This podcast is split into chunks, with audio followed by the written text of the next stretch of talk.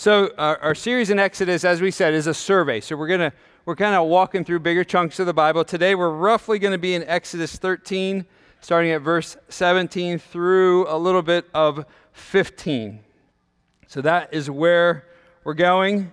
And the title today is A Mighty, Miraculous Deliverance. A Mighty, Miraculous Deliverance. I like to move around, and with the stage set and everything, I feel a little, little stuck here. But a mighty, miraculous deliverance. So, have you ever been in an impossible situation, a, a situation that you, you, you're in it and you think, I am stuck?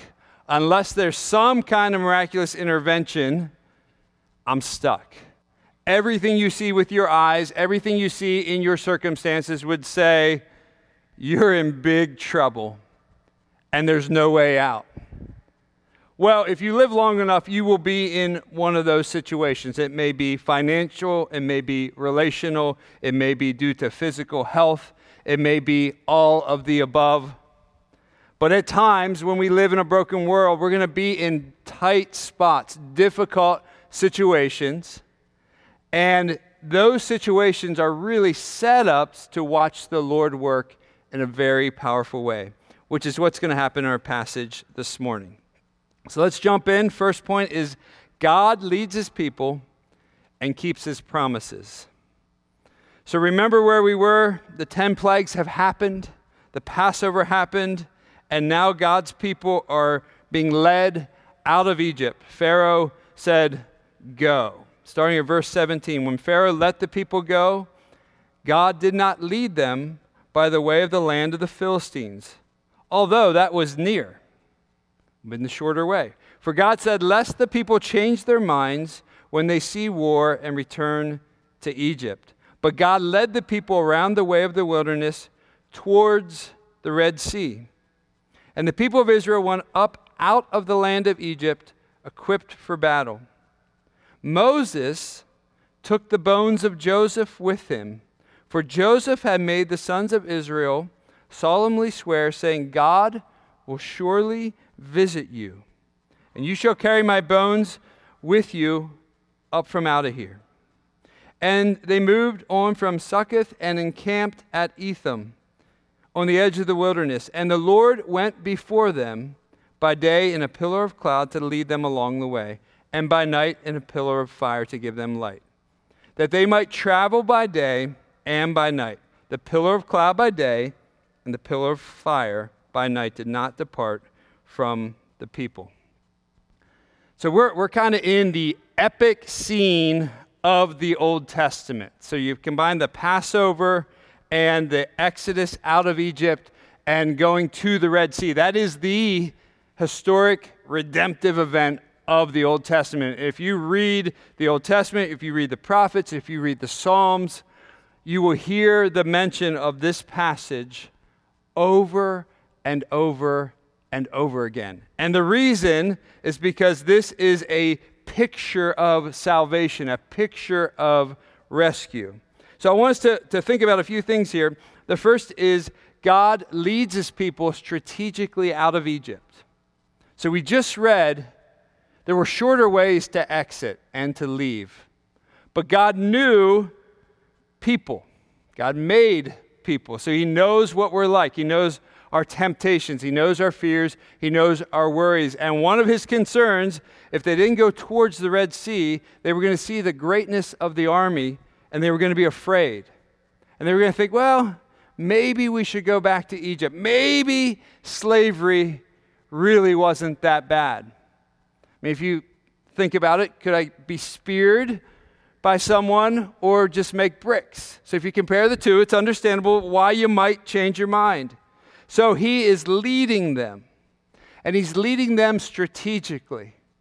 We have the cloud by day, the pillar of fire by night. If you read it in context, God's presence is with them wherever they go. And so that they know which way to go, they are following God through the cloud by day and the pillar of fire by night. Now, there's a detail in what we just read that is hugely important and significant, but I think if you're reading it in the Bible, you can just kind of miss it. And it's in verse 19. It has to do with the bones of Joseph. So, kind of a, a weird thing. Well, in the bones of Joseph, we are going to see that God kept his promises. So, if you remember, the whole reason that God's people ended up in Egypt is because there was a famine in the land some 400 years earlier. And Joseph was betrayed by his brothers, ended up in Egypt, and God preserved his people through Joseph. Well, Joseph knew that God was going to be faithful and one day would deliver them out of Egypt. Look at this in Genesis 50, verses 24 and 25. And Joseph said to his brothers, I'm about to die, but God will visit you and bring you up out of this land, the land that he swore to Abraham, to Isaac, and Jacob. Whenever you see that in the Bible, that's God reminding his people that he's going to keep his covenant. He's going to keep his promise that he made to Abraham. He will be faithful no matter what you see with your eyes. You can trust him. Verse 25 Then Joseph made the sons of Israel swear, God will surely visit you, and you shall carry up my bones from here. And so, might seem strange to us, they're gathering up their bones of Joseph and going to take the bones to the promised land that God actually promised to Abraham in the early chapters of the book of Genesis. The point is, God will always keep his promises. Always. So, the best thing we can do as Christians is to know his promises, to study his promises, to cling to his promises. He will be faithful. I mean, we don't know the details, but the bones were there somewhere. And maybe Kids are like, oh, that's, what are those bones, mom and dad? What, what are they, grandma and grandpa? Oh, that's the bones of Joseph. We just kind of keep them because one day we're going to leave here and we're supposed to take them with us. So the centuries are clipping by and the day has arrived. And there they go out of Egypt. You can trust the Lord, He will keep His promises. And one of the great, grand promises of the Bible that we see here in this passage is that God will always be with his people. God guides his people with his presence. In their context, it was clouds, supernatural cloud in the daytime, pillar of fire in the nighttime. It was symbolic of God's presence, that he was with them. And as Christians, we might want a cloud outside or a big pillar of fire, especially if you're about to graduate college and you're not sure which job to take. And if you looked up and you saw a big cloud or at night a big pillar of fire going towards Maryland, not towards West Virginia, that might help you. But God doesn't guide that way now. He actually guides in a much better way. For a Christian, we have God's Holy Spirit inside of us. We are the temple of God. We have God's Holy Spirit in us, and we have His Word. So the combination of the two is how He guides us. And He promises that He will always be with His people. He will never leave us or forsake us. Just like He is leading the Israelites out of Egypt, He will lead you, He will guide you, He will be with you. That is a promise in the Bible that you can stake your whole life on. It has nothing to do with how you feel in the moment. Has nothing to do with what your circumstances tell you about God in the moment. It has everything to do with the character of God. If you have trusted in Jesus, God is going to be with you. He's going to see you through every twist and turn of life. He's going to make sure that you enter his presence once for all when you go to be with him. But we're human. And if we're honest, circumstances affect us. They affect us, they have an effect. I mean, I don't know if you saw in the news, uh, just yesterday I saw it, that uh, there's a second wave of COVID happening in India. And that affects people, that affects missionaries that are going back to India, that affects um, you in every way. It affects you in, in several ways. It might affect you in, oh, I don't think it's true. So that affects you. It might, might affect you in fear and worry. Oh no, another wave coming our way. It, it can c- create a, just a, a sense of uncertainty. That's one one minute clip of news. One of the great lessons we need to learn as followers of Jesus is to not fear circumstances, to look with eyes of faith to the living God. It is tempting, it is challenging. We're going to see that the Israelites had real circumstances that they could fear. And Moses is going to help them. But the second point of our passage is we need not fear impossible circumstances. We don't have to fear even impossible circumstances stances if we are followers of Jesus. Made up a new word there. Uh, verse 1 of chapter 15, 14. Then the Lord said to Moses, Tell the people of Israel to turn back and encamp forgot to look up how to pronounce it, that place between Migdol and the sea in front of Baal Zephon, you shall encamp facing it by the sea. For Pharaoh will say that the people of Israel, they are wandering in the land, and the wilderness has shut them in. And I will harden Pharaoh's heart, and he will pursue them. And I will give the glory of Pharaoh and all, and I will get the glory of Pharaoh and all the hosts. And the Egyptians shall know that I am the Lord. And they did so. So, what's happening here? God's giving a directional change for Moses. He also gives them, if you're an Israelite, very bad news. We know he's hardened Pharaoh's heart before. I'm going to do it again. I'm going to do it again. And I want Pharaoh to think about all the money he has lost by sending hundreds of thousands of free laborers out of his country. I want him to worry about that. I want him to think about that. And I want him to change his mind. I want him to go back after the Israelites. Why would God do that? Well, the verse tells us why God would do that. So that the Lord will get the glory. See, impossible circumstances do not exist if you're the Lord, they don't exist. There's nothing impossible for the maker of heaven and earth? Nothing. And so he's setting the stage to display his glory once again. But we're human, we're not the Lord. And so impossible situations and circumstances look impossible. And when they happen, they tempt us to fear, they tempt us to worry, they tempt us to doubt. They tempt us in all sorts of ways. They tempt us to lose our sight of the Lord. We can't see Him anymore. They might even tempt us to forget about Him and to grumble against Him.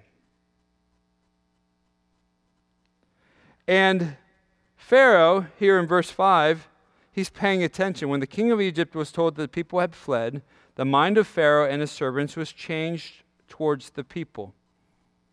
Meaning, I said let them go, don't let them go. What he's going to say next is go get them, go after them. What is this we have done? That we have let Israel go from serving us.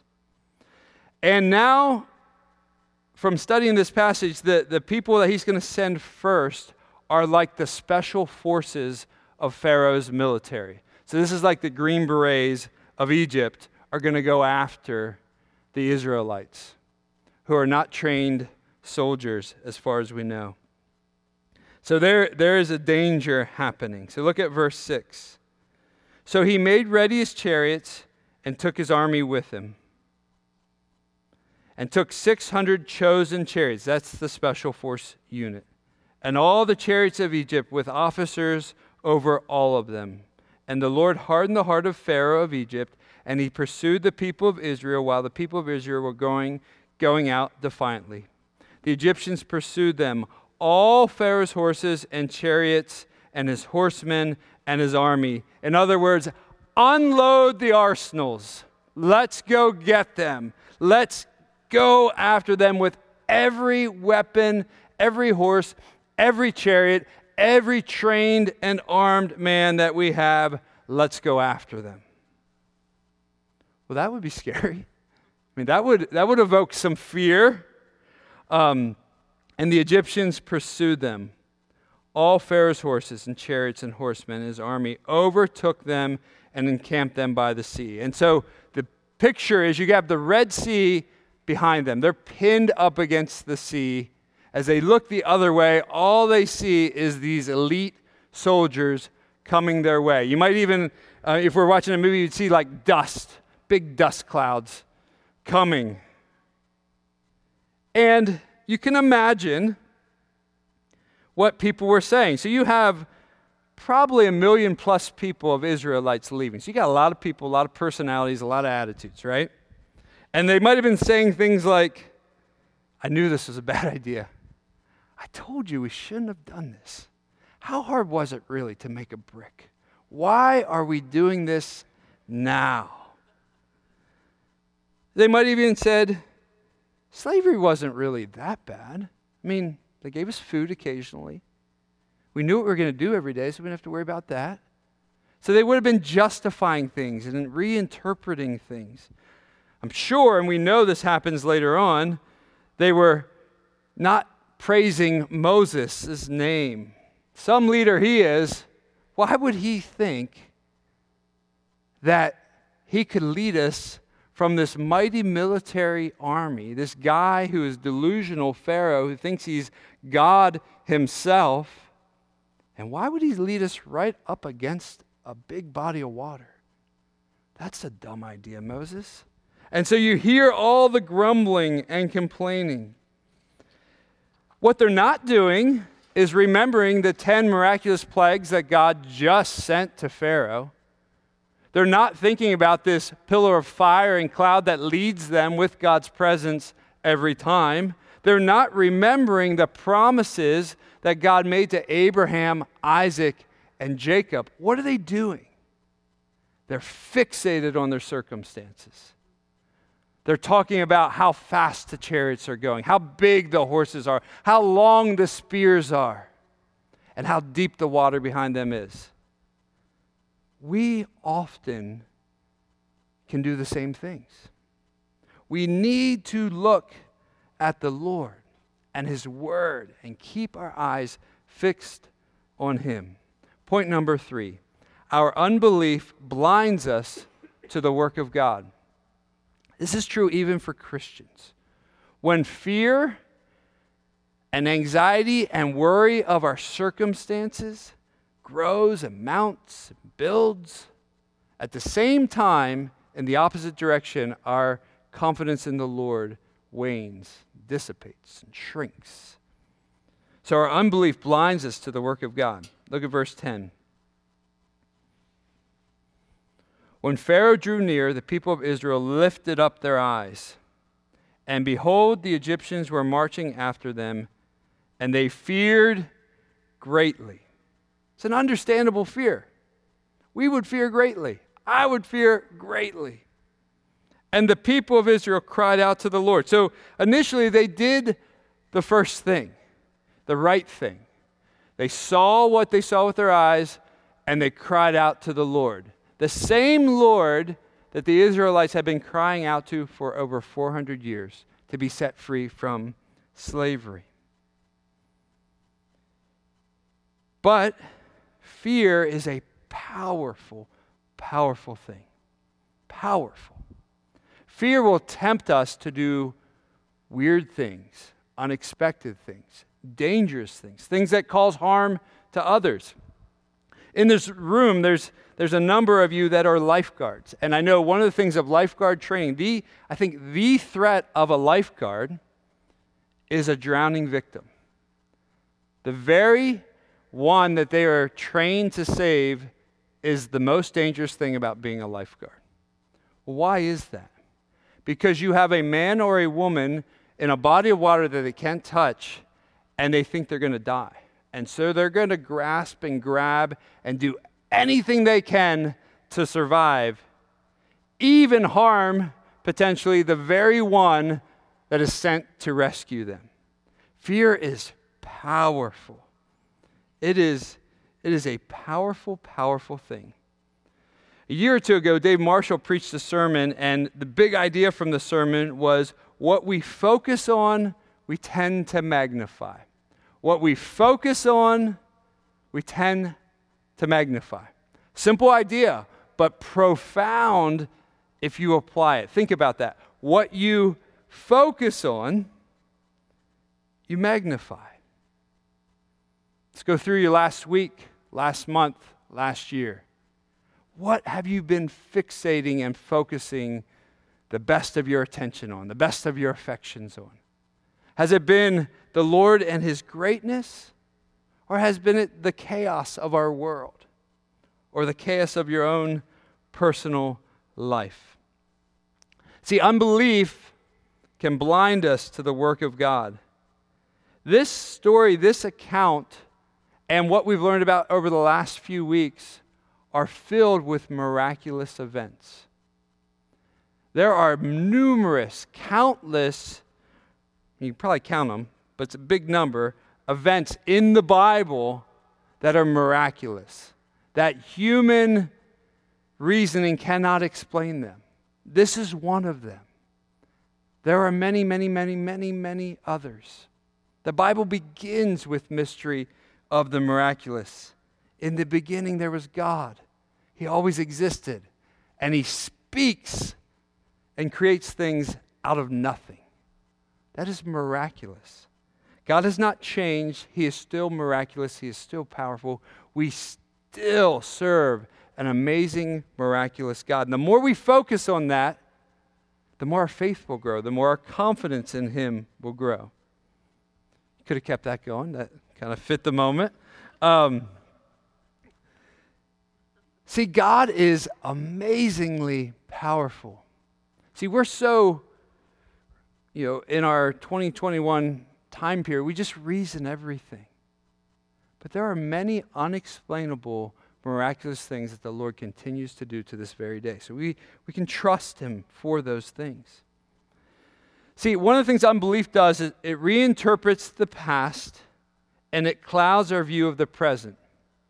So when we are not looking through the lens of God's will and God's sovereignty and God's amazing workings through difficult circumstances, which, if that's something you're trying to work through, go to the musical today because it, it captures this idea in a very powerful way.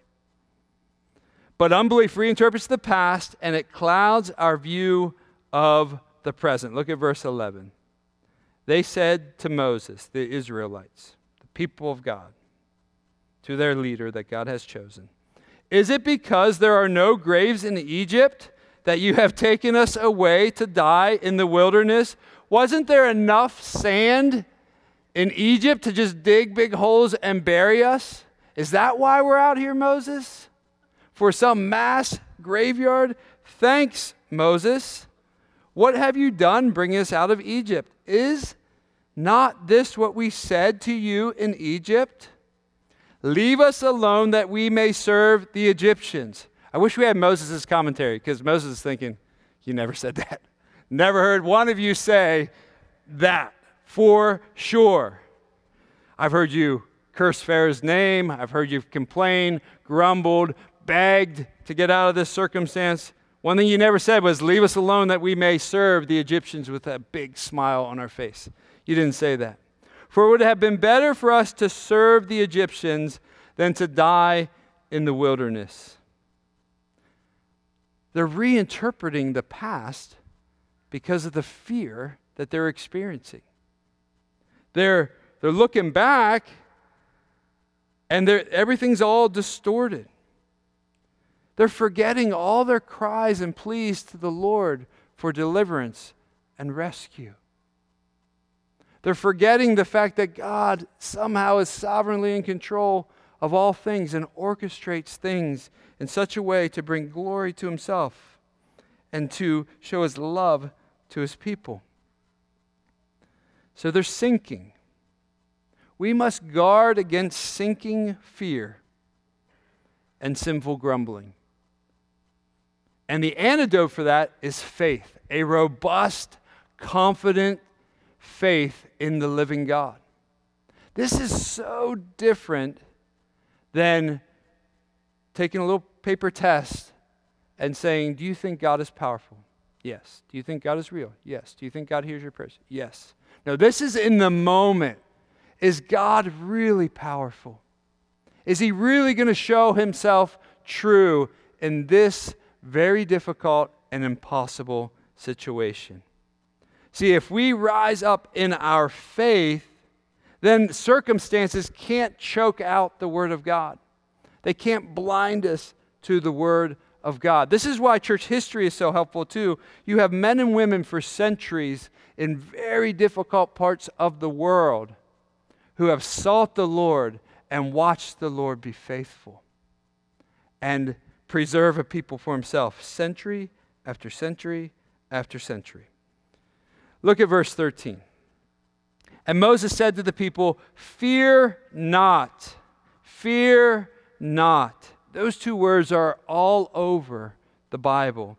Fear not. Stand firm. Fear not, stand firm. If you're fearful right now, if you're anxious, if you're worried, if you're overwhelmed, these would be really four great words to memorize. Fear not, stand firm, and see the salvation of the Lord, which he will work for you today. For the Egyptians whom you see today, you shall never see again. The Lord will fight for you, and you have only to be silent. There's so much truth in these two verses that will help us in our day and age. If you know the living God, if you have turned from your sins and trusted in Jesus, this is true for you. Fear not, stand firm, watch the Lord work. Rest, wait. He is powerful. The Lord fights for us. The Lord, think about that. We're playing a video game, and the options are the Pharaoh and his soldiers, or the uncreated living God who is over all things. Who are you going to pick? Well, you're going to pick the Lord because his arsenal is unlimited. And though this looks powerful from one vantage point, compared to the Lord, it's not at all. The Lord's power swallows up any human power. It's amazing. The Lord will fight for you. Waiting is a really important discipline for Christians. I think it's really, really important for Americans. I think it's really, really important for Americans that are wired like I am, who like to do things, who like to make plans, who like to get things done. Like even tomorrow is my day off, I'll have a checklist of what I'm going to do from when I get up till when everybody gets home. Um, that's, that's fun for me. I like that. I like checking things off. What I don't like doing is waiting and waiting and watching and waiting. But there are many times in our lives where that is the best thing we can do before the Lord. First Peter says this. I don't think we have this verse, but this is 1 Peter 5, 6, and 7. Humble yourselves, therefore, under the mighty hand of God, so that at the proper time he may exalt you, casting all your anxieties on him because he cares for you. The one who fights for you is the one who cares for you. He is powerful. Look at verse 15 of chapter 14. The Lord said to Moses, Why do you cry to me? Tell the people of Israel. I like that. It's like a parent. Why are you crying to me? Uh, tell the people of Israel to go forward. Lift up your staff, stretch out your hand over the sea, and divide it, that the people of Israel may go through the sea on dry ground. So if we're watching this in a movie, this is the music is building, the epic music is going, and now the culminating event is about to happen. See, God tells Moses to do something very unexpected. You're going to go right up to the edge of the sea and you're going to hold up your staff and you're going to watch what I'm about to do as I part it in two. Verse 17 I will harden the heart of the Egyptians so that they shall go in after them. And I will get glory over Pharaoh and all of his hosts and his chariots and his horsemen. And the Egyptians shall know, this is the point, that I am the Lord when I have gotten glory over Pharaoh and his chariots. So here they are. Are we going to believe what God said? Moses himself. Am I going to believe what God said to do? We got two options. They had two options when it comes to trusting in the promise, promises of God. Option one, unbelieving passivity. I'm going to I'm going to worry, I'm going to fret, I'm going to lose a lot of sleep, I'm going to be sick to my stomach and I'm just going to worry and I'm going to sink and sink and sink. Option two, I'm going to be filled with worship and confidence and trust. And when the Lord calls me to take steps of obedience, I'm going to step out and I'm going to take those.